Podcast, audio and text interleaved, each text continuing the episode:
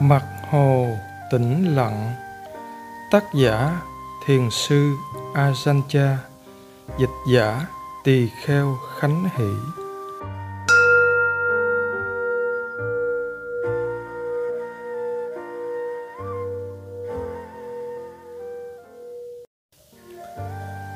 Âm ba, Thế nào là tự nhiên?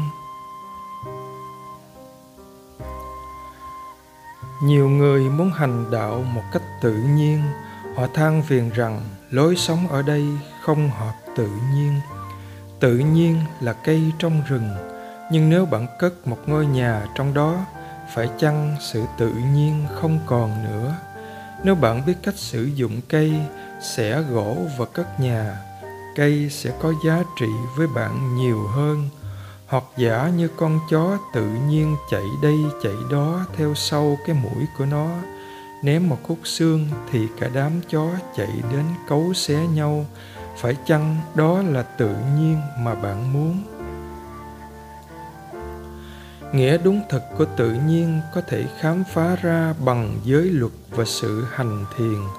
Sự tự nhiên này vượt qua thói quen, điều kiện và nỗi sợ hãi của chúng ta nếu để tâm con người tự do tiến đến cái gọi là tự nhiên theo cảm tính, không cần rèn luyện, cảm xúc thế nào thì làm theo thế ấy, thì tâm sẽ dẫy đầy tham lam, sân hận, si mê, và đau khổ cũng phát sinh từ đấy.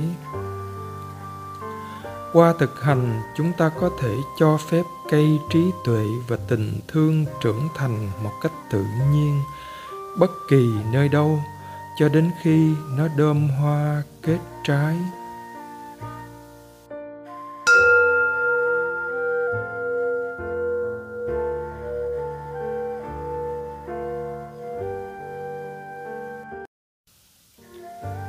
Hai mươi bốn điều hòa. Ba điểm căn bản thực hành là thu thúc lục căn nghĩa là không chìm đắm và dính mắc trong dục lạc ngũ trần, ăn uống tiết độ và tỉnh thức. Một, thu thúc lục căn. Chúng ta có thể dễ dàng nhận ra một cơ thể bất bình thường, mù, điếc, vẹo, vân vân, nhưng rất khó khăn nhận ra một tâm hồn bất thường. Khi bắt đầu hành thiền, bạn sẽ thấy mọi sự khác hẳn bạn sẽ thấy một tâm hồn méo mó mà trước đây bạn thấy có vẻ bình thường. Bạn sẽ thấy nguy hiểm ở nơi mà trước đây bạn không thấy. Điều này giúp bạn thu thúc. Bạn trở nên nhạy cảm, như người đi vào rừng sâu ý thức được mối nguy hiểm của thú dữ, rắn độc, gai nhọn, vân vân. Người có vết thương mới rất thận trọng trước sự nguy hiểm của ruồi và mũi độc cũng vậy, đối với người hành thiền, mối nguy hiểm xuất phát từ các đối tượng của giác quan, lục trần. Bởi thế, thu thúc lục căn là loại đức hạnh cao nhất. Hai, tiết độ ăn uống. Ăn chay thì dễ, nhưng ăn ít và tiết độ như một thiền sinh thì thật khó khăn. Thay vì ăn chay thường xuyên hãy học cách ăn trong chánh niệm, ý thức được nhu cầu thực sự của mình. Học cách phân biệt giữa muốn và cần. Đào luyện cơ thể không phải là tự hành hạ mình. Không ngủ, không ăn đôi lúc có vẻ cực đoan, nhưng nó có giá trị của nó. Bạn phải thực sự muốn chống lại sự biến nhát và phiền não khuấy động chúng lên và quan sát chúng. Một khi hiểu được chúng thì những sự thực hành có vẻ cực đoan trên sẽ không cần thiết nữa. Đó là lý do tại sao chúng ta phải ăn, ngủ, nói ít lại, nhằm đè nén tâm luyến ái và khiến chúng tự lộ diện.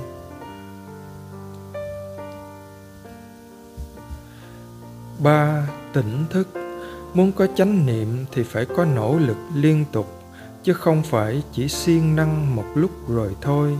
Dầu bạn hành thiền suốt đêm, nhưng những lúc khác bạn để cho lười biếng ngự trị thì cũng không phải là hành thiền đúng. Phải luôn luôn quan sát, theo dõi tâm như cha mẹ, theo dõi con cái. Bảo vệ chúng không để chúng làm bậy, dạy cho chúng biết điều đúng thật là sai lầm khi nghĩ rằng có đôi lúc bạn không có cơ hội để hành thiền. Bạn phải luôn luôn nỗ lực để hiểu chính mình. Điều này cũng cần thiết như sự hô hấp của bạn. Bạn phải tiếp tục thở bất kỳ trong hoàn cảnh nào. Nếu bạn không thích một vài hoạt động nào đó, như tụng kinh hay làm việc chẳng hạn, và bạn đã vứt bỏ chúng để hành thiền, như thế thì bạn chẳng bao giờ được tỉnh thức.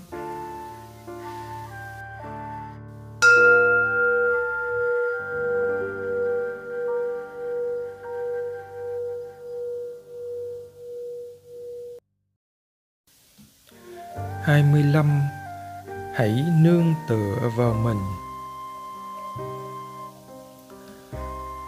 Đức phật dạy người nào muốn hiểu biết thì phải tự mình thấy rõ chân lý. Thế nên, không có chút khác biệt nào giữa những lời tán dương và câu chỉ trích. Dầu người ta nói thế nào cũng không quấy rầy được bạn. Một người không tự tin sẽ cảm thấy mình xấu khi bị kẻ khác chê xấu. Hãy tự xét, nếu họ nói sai, hãy quên đi. Nếu họ nói đúng, hãy học theo họ bất kỳ trường hợp nào xảy ra cũng chẳng có gì. Tại sao phải giận dữ? Nếu bạn có thể nhìn sự vật như vậy, bạn sẽ thật sự bình an. Chẳng có cái gì là sai cả. Tất cả đều là pháp. Nếu bạn thật sự sử dụng khí cụ mà đức phật đã ban cho bạn bạn sẽ không cần phải ganh tị với người khác nữa. Trong khi những kẻ lười biếng chỉ muốn nghe và tin bạn có tự tin và có thể kiếm sống bằng sự nỗ lực của chính mình. Tuy thế, nếu khi thực hành bạn chỉ sử dụng những gì bạn có thì cũng phiền toái bởi vì chúng là của bạn. Ban đầu, có lúc bạn nghĩ việc hành thiền thật khó khăn và bạn đã khư khư nắm giữ những cái tốt của kẻ khác. Thế rồi đức phật dạy bạn phải làm với những gì bạn có và bạn nghĩ rằng mọi chuyện đều êm xuôi, tốt đẹp. Nhưng rồi bạn lại thấy khó khăn nữa.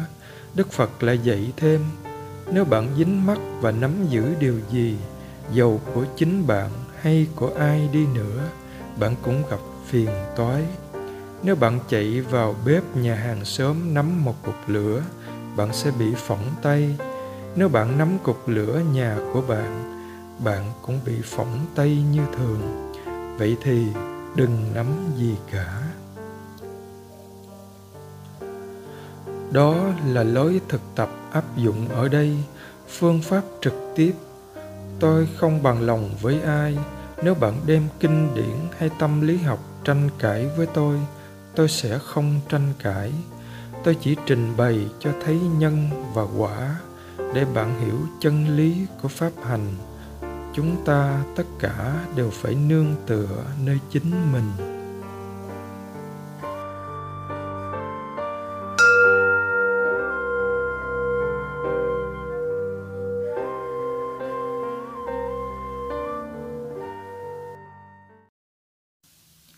Hai mươi sáu, biết mình, biết người.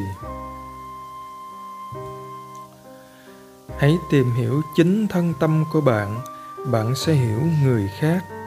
Gương mặt, cử chỉ, hành động của một người phát xuất từ trạng thái tâm của người ấy. Đức phật có thể đọc được chúng bởi vì ngài có kinh nghiệm và nhìn thấy với trí tuệ trạng thái tâm làm căn bản cho những biểu lộ ấy. Cũng như một người già lão luyện đã trải qua thời thơ ấu hiểu rõ tâm lý trẻ con. Sự tự tri này khác với trí nhớ. Người già có thể bên trong rất sáng, nhưng bên ngoài có vẻ lờ đờ. Đọc sách để học hỏi đối với họ rất khó khăn vì họ quên tên, quên mặt. Vân vân, có thể họ biết rõ ràng họ cần một cái thâu, nhưng vì trí nhớ kém, họ nói lấy cho họ một cái ly nếu bạn thấy tình trạng sinh diệt trong tâm và không dính mắc vào tiến trình để trôi qua cả hạnh phúc lẫn đau khổ, thì sự tái sinh của tâm sẽ ngắn dần ngắn dần. Để cho chúng trôi qua, dù bạn có rơi vào địa ngục đi nữa, cũng đừng lo lắng thái quá, bởi vì bạn biết rằng địa ngục cũng vô thường hành thiện đúng đắn thì bạn sẽ thản nhiên nhìn nghiệp cũ diễn ra và tiêu dần. Hiểu biết cách sinh diệt của vạn vật, bạn chỉ cần tỉnh thức, chánh niệm, rồi để chúng tự nhiên trôi chảy theo dòng của chúng.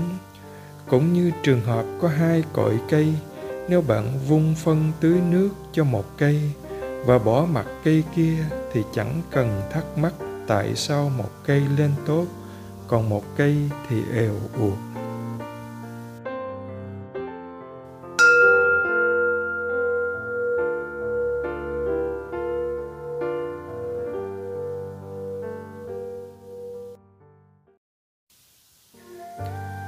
27 để mặc người ta. Đừng tìm lỗi người nếu cách cư xử của họ sai lầm bạn cũng chẳng cần làm khổ mình mà chi.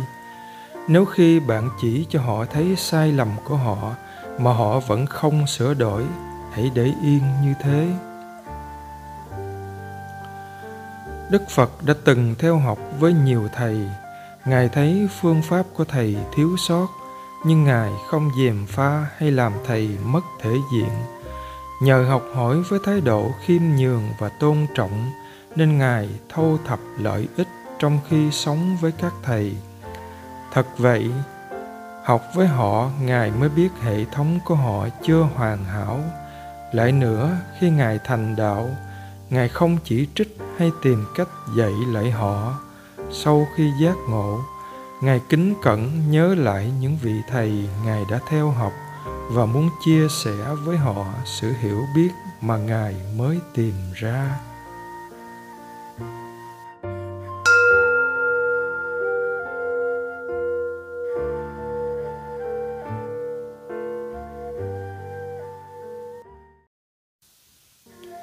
Hai mươi tám, tình yêu thật sự. Tình yêu thật sự là trí tuệ tình yêu như phần lớn mọi người nghĩ chỉ là một cảm giác tạm.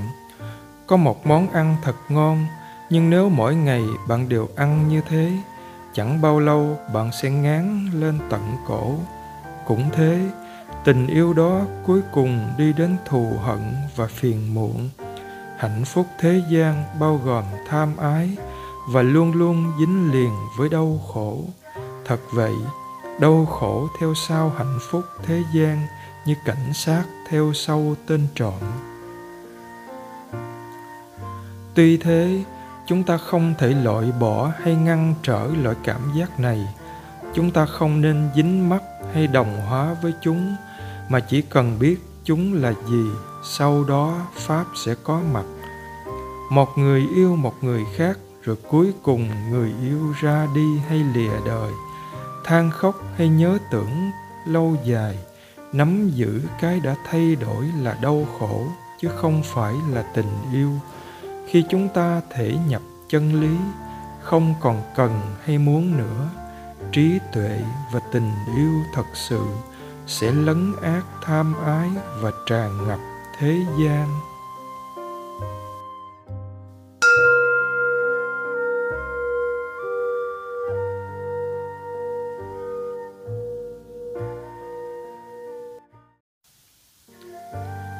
29 học hỏi qua cuộc sống. Buồn chán không phải là chuyện thật. Nếu nhìn gần, chúng ta sẽ thấy tâm luôn luôn hoạt động.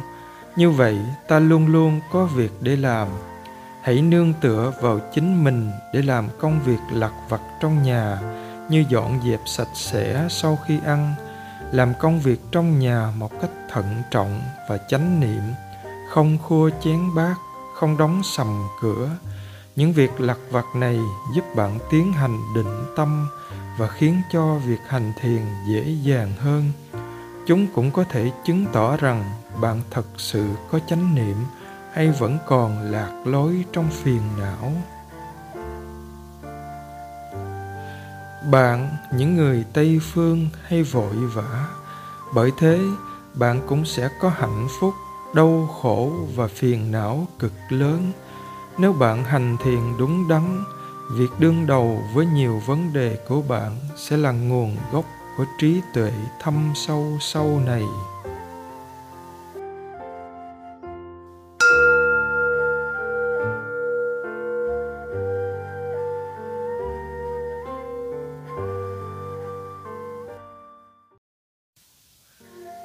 ba mươi xả bỏ. Làm bất cứ việc gì cũng với tâm xả bỏ. Đừng kỳ vọng sự đền đáp hay tán dương. Nếu xả bỏ một ít sẽ có một ít bình an. Nếu xả bỏ nhiều sẽ được nhiều bình an. Nếu xả bỏ hoàn toàn sẽ được bình an hoàn toàn.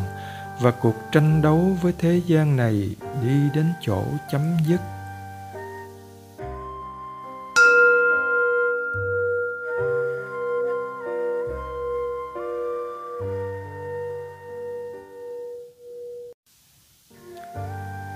31 Đương đầu với tâm mình Đạo, quả và Niết Bàn không phải là chuyện ngẫu nhiên đạt được. Đạo, quả, Niết Bàn phát sinh từ sự thực hành đúng, từ chánh tinh tấn, từ can đảm, dám tập luyện, suy nghĩ và bắt tay vào việc. Nỗ lực này bao gồm cả việc đối kháng hay đương đầu với chính tâm bạn.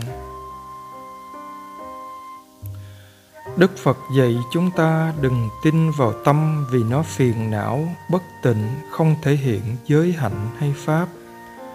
Trong tất cả mọi cách thực hành khác nhau mà chúng ta chú tâm nỗ lực, chúng ta phải đối kháng lại con tâm này. Khi tâm bị đối kháng, nó trở nên nóng và âu sầu. Lúc ấy chúng ta sẽ phân vân chẳng biết ta đi có đúng đường không vì thực sự hành bị phiền não, tham ái xâm nhập, nên chúng ta đau khổ đến nỗi có thể quyết định ngưng hành thiền nữa. Nhưng đức phật dạy, chính đó là sự thực hành đúng đắn. Phiền não này chớ không phải bạn đang bùng cháy. Đương nhiên là việc hành thiền khó khăn chứ không phải dễ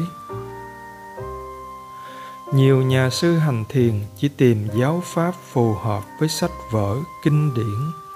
Dĩ nhiên, vào thời kỳ học hỏi nghiên cứu, phải y cứ vào kinh điển. Nhưng lúc chiến đấu với phiền não, phải chiến đấu ngoài sách vở. Nếu căn cứ vào mô mẫu có sẵn, bạn không thể đứng vững trước quân thù. Kinh điển chỉ đưa một mô mẫu và có thể khiến bạn quên mình bởi vì chúng đặt căn bản trên trí nhớ và khái niệm. Suy nghĩ theo khái niệm phát sinh ra ảo tưởng, mơ mộng, viễn vông có thể đưa bạn lên thiên đàng hay xuống hỏa ngục, một nơi xa vời của tưởng tượng, vượt ra ngoài chân lý đơn giản nằm ngay trước mắt bạn. Nếu chịu khó rèn luyện, trước tiên bạn sẽ thấy rằng thân ẩn cư là điều quan trọng. Khi sống ẩn cư, bạn có thể nghĩ đến lời khuyên của ngài sariputta về ba loại ẩn cư. Thân ẩn cư, tâm ẩn cư, xa lánh phiền não cám dỗ ẩn cư. Ngài nói rằng, thân ẩn cư là nguyên nhân tạo nên tâm ẩn cư và tâm ẩn cư là nguyên nhân phát sinh tị phiền não ẩn cư. Dĩ nhiên khi tâm bạn yên tĩnh, bạn có thể sống bất kỳ nơi nào. Nhưng trong giai đoạn đầu, tìm hiểu giáo pháp thì thân ẩn cư có giá trị vô lượng. Ngay hôm nay hay một ngày nào đó, bạn hãy đi ra khỏi xóm làng, ngồi xuống. Hãy tập một mình.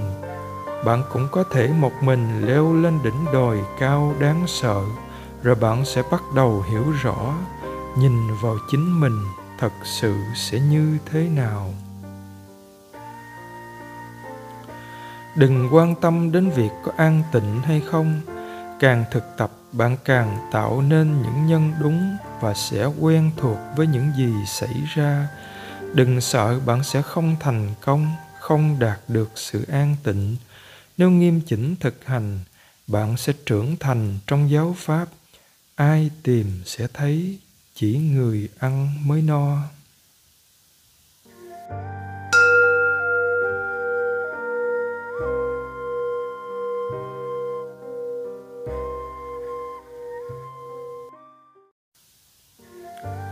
Ba mươi hai, chánh niệm. Thiền có hai loại, thiền chỉ và thiền quán, thiền định và thiền tuệ thiền chỉ giúp cho hành giả được an tịnh, thiền quán một mặt giúp phát triển tri giác về vô thường khổ vô ngã, một mặt là chiếc cầu để vượt qua ba con sông lớn này. Dù có quan niệm thế nào về cuộc sống này, chúng ta cũng không nên tìm cách thay đổi chúng theo chiều hướng của mình ưa thích mà chỉ cần nhìn chúng để chúng diễn biến một cách tự nhiên. Nơi nào có đau khổ, nơi đó cũng có con đường để thoát khổ đau. Thấy rằng cái gì có sinh có diệt thì có khổ đau. Đức phật biết rằng phải có cái gì đó không sinh không diệt và không khổ đau. Mọi phương pháp thiền đều có khả năng phát triển chánh niệm mục đích của chánh niệm là để thấy rõ chân lý tiềm tàng. Với chánh niệm, bạn quan sát mọi ước muốn khởi dậy trong tâm. Yêu và ghét, lạc thú và khổ đau. Khi nhận chân được đặc tính vô thường, khổ và vô ngã của chúng, bạn hãy để chúng tự nhiên. Bằng cách này, trí tuệ sẽ thay chỗ cho khổ đau và hiểu biết sẽ thay thế cho hoài nghi mặc dù đề mục thiền nào cũng giúp phát triển trí tuệ, nhưng chính bạn phải lựa chọn đề mục thích hợp với mình. Chánh niệm là biết được những gì ngay trong hiện tại, ghi nhận và tỉnh thức, hiểu biết thấu đáo rõ ràng phạm vi hoàn cảnh của đối tượng xuất hiện. Khi chánh niệm đi liền với giác tỉnh, thì trí tuệ sẽ luôn luôn xuất hiện để giúp cho cặp chánh niệm giác tỉnh này hoàn thành sứ mạng của chúng. Hãy quan sát, theo dõi tiến trình kinh nghiệm về sinh diệt. Lúc đầu chuyển động có tính cách cố định.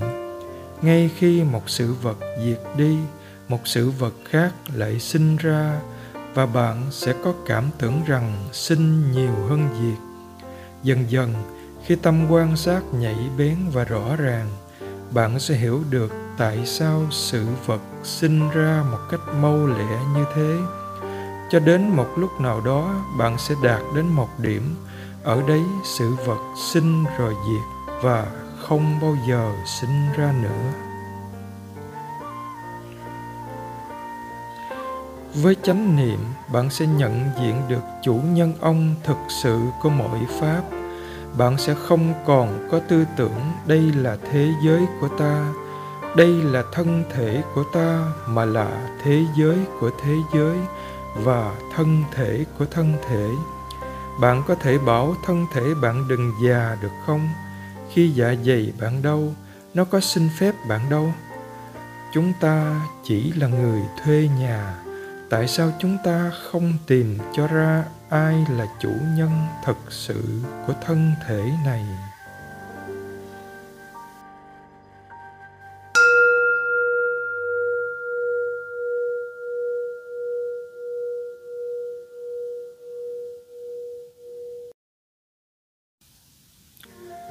Ba mươi ba, cốt tủy của thiền minh sát. Bắt đầu thực tập bằng cách ngồi ngay thẳng và chú tâm. Bạn có thể ngồi trên sàn nhà hay trên ghế. Trước tiên, bạn không cần phải quá cố gắng chú tâm, chỉ cần để ý đến hơi thở ra vào. Nếu cảm thấy rằng niệm phật có thể giúp cho sự chú tâm của bạn mạnh hơn, bạn có thể niệm phật, pháp hay tăng. Khi bạn quan sát hơi thở ra vào điều quan trọng là phải chú tâm vào hơi thở. Niệm phật chỉ là phương tiện giúp định tâm.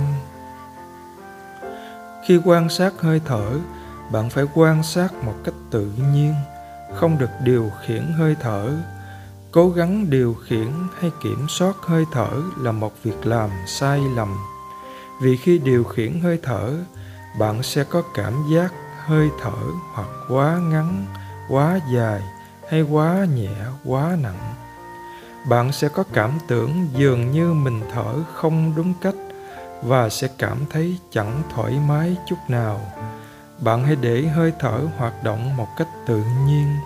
Làm như vậy, cuối cùng bạn sẽ nhận thấy hơi thở vào ra một cách nhẹ nhàng, điều hòa. Khi quan sát hơi thở ra vào, bạn tỉnh giác và hoàn toàn ổn định tâm là bạn đã thở đúng cách. Khi bị phóng tâm, bạn hãy dừng lại, điều chỉnh sự chú tâm, trở về với đề mục chính của mình. Thoạt đầu, khi chú tâm vào hơi thở, tâm bạn có khuynh hướng muốn đưa hơi thở đi theo một chiều hướng nào đó. Hãy bình thản đừng lo lắng hay tìm cách điều chỉnh nó. Bạn hãy quan sát nó và để nó tự nhiên, thiền sẽ tự nó phát triển. Khi bạn làm như thế, có lúc bạn sẽ thấy hơi thở ngưng hẳn, nhưng đừng sợ, bạn sẽ thở lại điều hòa sau đó. Sự ngưng thở chỉ là cảm giác phát sinh từ tri giác của bạn. Thực ra hơi thở vẫn tự nhiên và nhẹ nhàng tiếp nối. Một lát sau, bạn sẽ thấy hơi thở rõ ràng như trước. Nếu tiếp tục giữ tâm an tịnh như thế, thì bất kỳ bạn đang ở nơi nào, đang ngồi trên ghế, đang ở trên xe, trên tàu, vân vân, bạn đều có thể chú tâm vào đề mục và bước vào trạng thái an lạc một cách mau chóng, dễ dàng. Bất kỳ bạn đang ở đâu, bất kỳ lúc nào, bạn đều có thể hành thiền được cả. Khi đạt đến sự tiến bộ này, thì bạn đã hiểu đạo phần nào rồi đấy. Nhưng bạn phải quan sát những đối tượng của giác quan nữa. Hãy hướng tâm an tịnh của bạn vào hình sắc, âm thanh, mùi vị, sự đụng chạm và suy nghĩ. Tất cả mọi đối tượng của thân và tâm đều là đề mục để bạn hướng đến. Bất kỳ cái gì phát sinh đều phải quan sát, ghi nhận, phải ghi nhận dù bạn thích hay không thích. Hãy ghi nhận một cách khách quan đừng để đối tượng yêu ghét ảnh hưởng đến tâm mình. Yêu ghét chỉ là những phản ứng đối với thế giới bên ngoài. Bạn phải có cái nhìn sâu rộng hơn. Dần dần, bạn sẽ thấy mọi cảm giác yêu ghét thực ra chỉ là sự vô thường, khổ và vô ngã. Hãy xếp mọi tốt xấu hay dở vào ba loại vô thường, khổ và vô ngã dầu chúng thế nào đi nữa cũng để chúng yên, chỉ quan sát mà đừng can thiệp vào chúng. Đó là cách hành thiền minh sát. Làm như thế, tất cả sẽ được bình an, tĩnh lặng. Chẳng bao lâu, tuệ giác vô thường khổ vô ngã sẽ xuất hiện. Đó là bước đầu của trí tuệ thực sự. Cốt tủy của thiền dẫn đến giải thoát. Hãy theo dõi kinh nghiệm của mình, nhìn nó và tiếp tục cố gắng để thấy chân lý.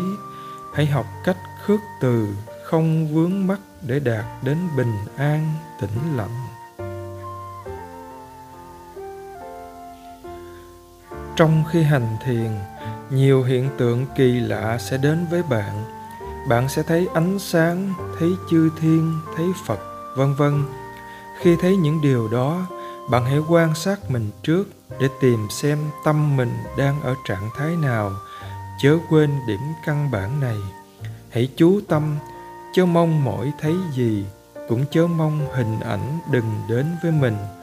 Nếu bạn theo đuổi những hình ảnh này, bạn sẽ rơi vào trạng, tình trạng ngơ ngẩn, vô vị, vì tâm đã đi ra ngoài tình trạng ổn cố. Vậy thì khi những hình ảnh ấy đến, bạn hãy quan sát chúng. Khi quan sát chúng, bạn phải tự chủ, đừng si mê theo chúng. Bạn hãy quán chiếu rằng chúng chỉ là vô thường, khổ và vô ngã. Khi chúng có đến gần bạn đi nữa, bạn cũng đừng lấy đó làm điều quan trọng. Hãy nhìn chúng rồi để chúng tự ra đi. Nếu chúng không đi, cũng vẫn tự nhiên bây giờ hãy trở về với mục đích của bạn, đó là hơi thở. Bạn hãy thở ra vào ba hơi thật dài, mọi hình ảnh sẽ biến mất. Bất kỳ cái gì hiện ra cũng mặc hãy tái lập sự chú tâm. Đừng nắm lấy cái gì và xem đó là của mình. Những gì bạn thấy chỉ là những hình ảnh hay những cấu trúc do tâm tạo ra đó là sự giả tạo hư ảo, gây nên yêu thích, nắm giữ hay sợ hãi. Đừng đắm mình vào khi thấy những cấu trúc giả tạo này. Mọi kinh nghiệm bất thường đều đem đến lợi ích cho kẻ trí, nhưng là mối tai họa cho người thiếu khôn ngoan. Hãy tiếp tục hành thiền cho đến khi nào bạn không còn bị những hình ảnh quấy nhiễu nữa. Nếu bạn có thể phó mặc cho tâm như thế thì không còn gì khó khăn nữa. Nếu tâm muốn vui, bạn chỉ cần ý thức rằng niềm vui này không bền vững. Bạn có sợ những hình ảnh xuất hiện trong tâm bạn hay sợ những kinh nghiệm khác mà bạn gặp trong lúc hành thiền không? Hãy tự nhiên làm việc với chúng. Bằng cách này, bạn có thể dùng phiền não để huấn luyện tâm mình và bạn sẽ hiểu được bản chất tự nhiên của tâm, thoát khỏi mọi thái cực, rõ ràng và không dính mắc. Tâm chỉ là một điểm đơn giản, là trung tâm của vũ trụ, và tâm sở chẳng khác nào du khách đến ngủ trong một thời gian. Hãy tìm hiểu kỹ những du khách này, hãy làm quen với những bức tranh sống động do họ vẽ và những câu chuyện hấp dẫn do họ kể, hãy ngoan ngoãn theo họ. Nhưng nhớ đừng rời khỏi chỗ ngồi của bạn, bởi vì ngoài chiếc ghế bạn đang sử dụng, không còn chiếc ghế nào khác quanh đấy nữa. Nếu bạn tiếp tục giữ chỗ ngồi không rời, chào mừng từng vị khách mỗi khi họ đến. Nghĩa là luôn luôn giữ chánh niệm, chuyển tâm đến những người hiểu biết, tỉnh thức thì những người khách khác cuối cùng cũng sẽ không đến nữa. Nếu bạn thực sự chú ý đến họ, thì họ sẽ đến với bạn bao nhiêu lần nữa? Chuyện trò với họ, bạn sẽ hiểu rõ từng người một. Chắc chắn cuối cùng tâm bạn sẽ an tịnh.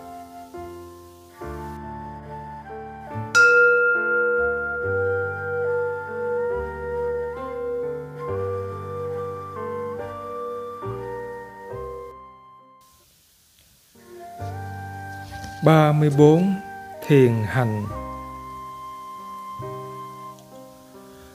Mỗi ngày đều phải tập kinh hành, thoạt tiên bạn hãy đan tay vào nhau và đặt trước bụng, bóp chặt một chút để giữ sự chú tâm, bước những bước bình thường từ đầu đường kinh hành cho đến cuối đường. Phải biết mình trong suốt đoạn đường, đến cuối đoạn đường, dừng lại rồi quay lui, tiếp tục đi nếu bị phóng tâm, hãy dừng lại để đưa tâm trở về. Nếu vẫn còn phóng tâm, hãy chú ý vào hơi thở, tiếp tục trở lại. Luôn luôn giữ chánh niệm trong mọi lúc là một điều rất ích lợi. Khi cơ thể mỏi mệt, hãy thay đổi tư thế, nhưng không phải cứ thấy muốn thay đổi là thay đổi ngay. Trước tiên, phải biết tại sao muốn đổi tư thế cơ thể mệt mỏi, tâm dao động, bất an hay làm biến ghi nhận sự đau khổ của cơ thể, hãy quan sát một cách thoải mái và thận trọng. Tinh tấn thực hành là một yếu tố thuộc về tâm chứ không phải thuộc về thân. Điều này có nghĩa là hãy luôn luôn giác tỉnh trước mọi diễn biến của tâm. Đừng để ý gì đến yếu tố yêu ghét dầu có ngồi hay đi kinh hành suốt đêm mà không giác tỉnh theo cách này, thì cũng chẳng phải là tinh tấn chút nào. Khi đi từ một điểm này đến một điểm khác mà ta đã định trước, hãy nhìn xuống đất trước mặt bạn khoảng hai thước và chú tâm vào những cảm giác của cơ thể. Bạn cũng có thể niệm bức thô phật đà trong khi kinh hành đừng sợ hãi khi thấy những gì hiện khởi trong tâm mình. Hãy đặt câu hỏi với chúng và hiểu chúng. Chân lý là cái gì khác? Nằm ngoài tư tưởng hay cảm giác? Vì vậy, đừng đặt lòng tin vào tư tưởng hay cảm giác và để chúng trói buộc mình. Hãy nhìn vào toàn thể tiến trình sinh và diệt. Có như thế, trí tuệ mới phát triển khi điều gì hiện khởi trong tâm, phải kịp thời tỉnh giác ngay. Giống như khi điện vào bóng đèn thì đèn cháy sáng ngay. Nếu bạn không để ý cảnh giác, phiền não sẽ chiếm tâm bạn. Chỉ có sự chú tâm mới đốn ngã được nó. Sự hiện diện của những tên trộm khiến ta cẩn thận giữ gìn của cải. Cũng vậy nhớ đến những phiền não giúp chúng ta siêng năng hành thiền.